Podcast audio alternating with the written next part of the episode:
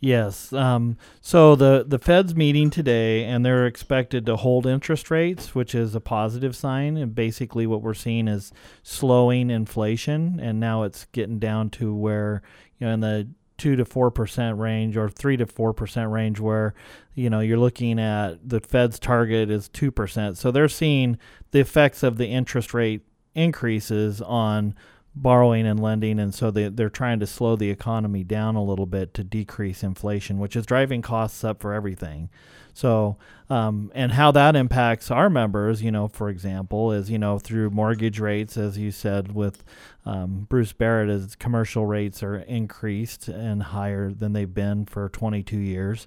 And then you're seeing the mortgage rates and home equity lines of credits that are going up, you know, the variable rates go up, auto lending interest rates go up, cost of borrowing goes up. But on the other side of the coin, you know, the positive side is that now borrowers are starting to get some interest for their savings accounts. And so you're seeing, you know, lots of people that are actually seeing really good returns on their savings that they're holding and putting into their credit unions and banks and things like that. So, something like 5.25% on a certificate deposit or something like that. Yeah, there's, you know, anywhere from, you know, it depends on the certificate, the rate, the term. But yeah, you can see 5 to 6% rate for, you know, depending on the amount of money and that you're putting on with those financial institutions. But that's really positive for borrowers. So you got the balance now. You know, it's like before you had low interest rates to spur lending, increase the economy. And then now the economy's going great, so now interest rates are climbing back to what we would say are probably more like normal levels of borrowing costs versus the balance between the borrowing and savings. So, okay. Mid Oregon, definitely have your pulse on the local economy. Yeah, for sure. Well, you know, we have all of our businesses here in Central Oregon, so that's where we call this our world headquarters, because our whole world is Central Oregon, and so we're paying close attention. But the economy here in Central Oregon is still doing really well. I mean, you're just seeing lots of buildings going up. You're seeing people that are borrowing money. Demand for borrowing is still strong.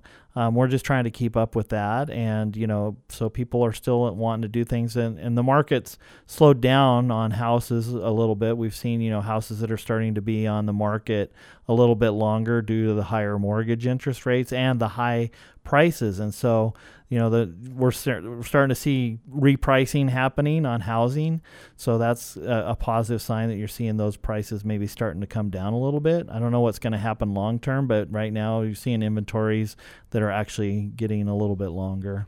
So it still comes down to day-to-day management of your dollars. Exactly. And you as in the credit union, you've always got education courses going on, trying to help people do that. One of the things that caught my eye was financial literacy simulations. Yeah. High school and college students. What is that? So what the program that we operate is called the Bite of Reality, and it's a financial simulation, and we've been doing it in high schools and at colleges and other places for the last couple of years.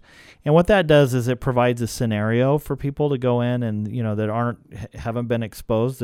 They're just now coming into the years where they're going to have to start managing their money effectively. So in the simulation, what they get is they get a scenario where they have a job, they might have a wife, a family, but they know how much income they have, and then they have to go out and they have to purchase things like transportation and housing and entertainment and all the things, the choices that we have to make on a daily basis. This gives them an indication of what that looks like. And a lot of times they start going out and spending, and they find out they don't have as enough money with their income as they want to spend for all the different services that they want to have. So it's Sim City for kids. Exactly.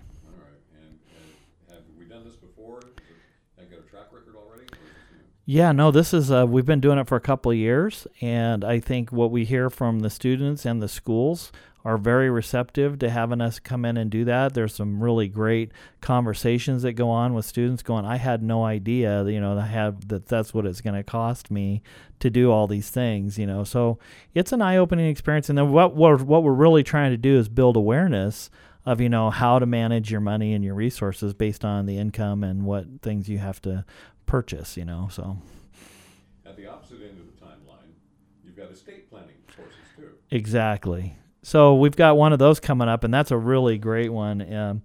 This is going to be on November 9th at our East Bend office over on 27th Street at 6:30 p.m. But Jeff Patterson is an attorney here in Bend, and he is an expert in financial planning and estate planning. He does a really good job. It's one of our most popular courses for people to figure out. It's like, you know, how am I going to take what I have and pass that on to my whoever that you choose to pass that on to? How will that work? And because if I'm not here to give everybody instructions, then there needs to be some sort of details on how that will all work, or else there will be no control. It'll just go into probate court, and they will distribute the funds accordingly. So they're going to talk about things like wills and trusts and that kind of thing? Exactly.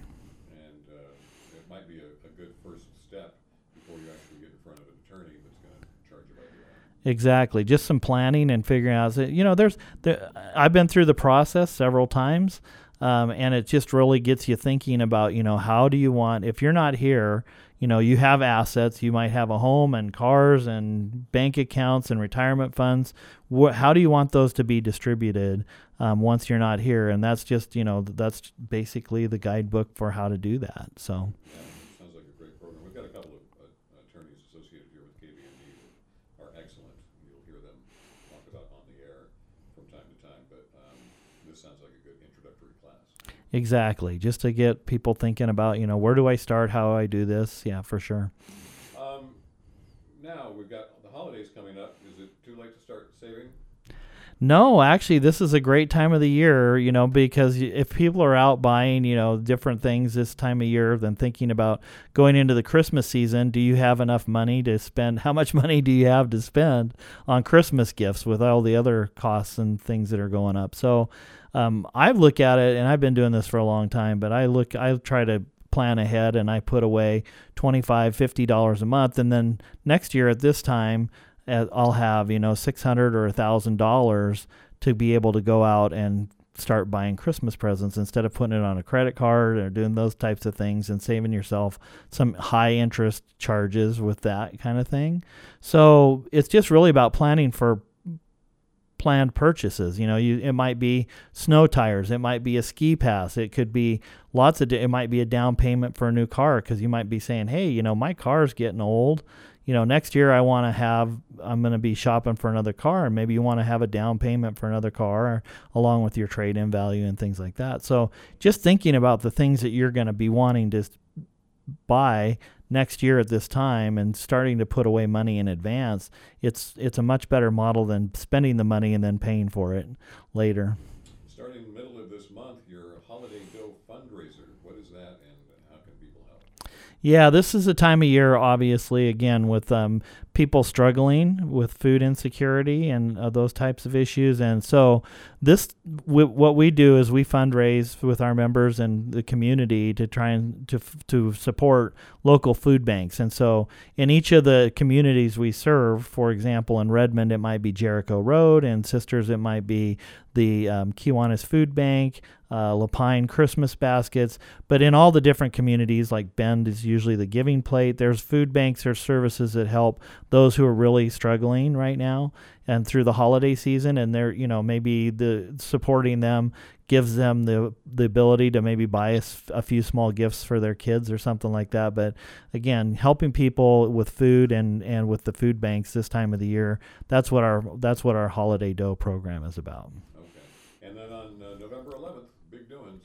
Yes, the Veterans Day Parade, really exciting. I think the Bend Veterans Day Parade is one of the two largest, I think Albany's the other one, Veterans Day parades west of the Mississippi. And so we see an amazing amount of people show up for this. It's a huge parade downtown Bend.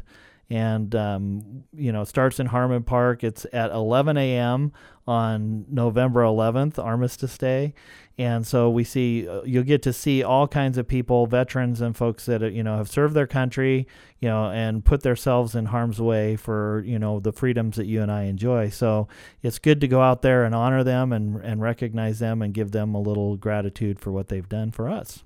All right, Kyle Frick from the World Headquarters at Mid Oregon Credit Union. Thanks, Frank. FM News 100.1.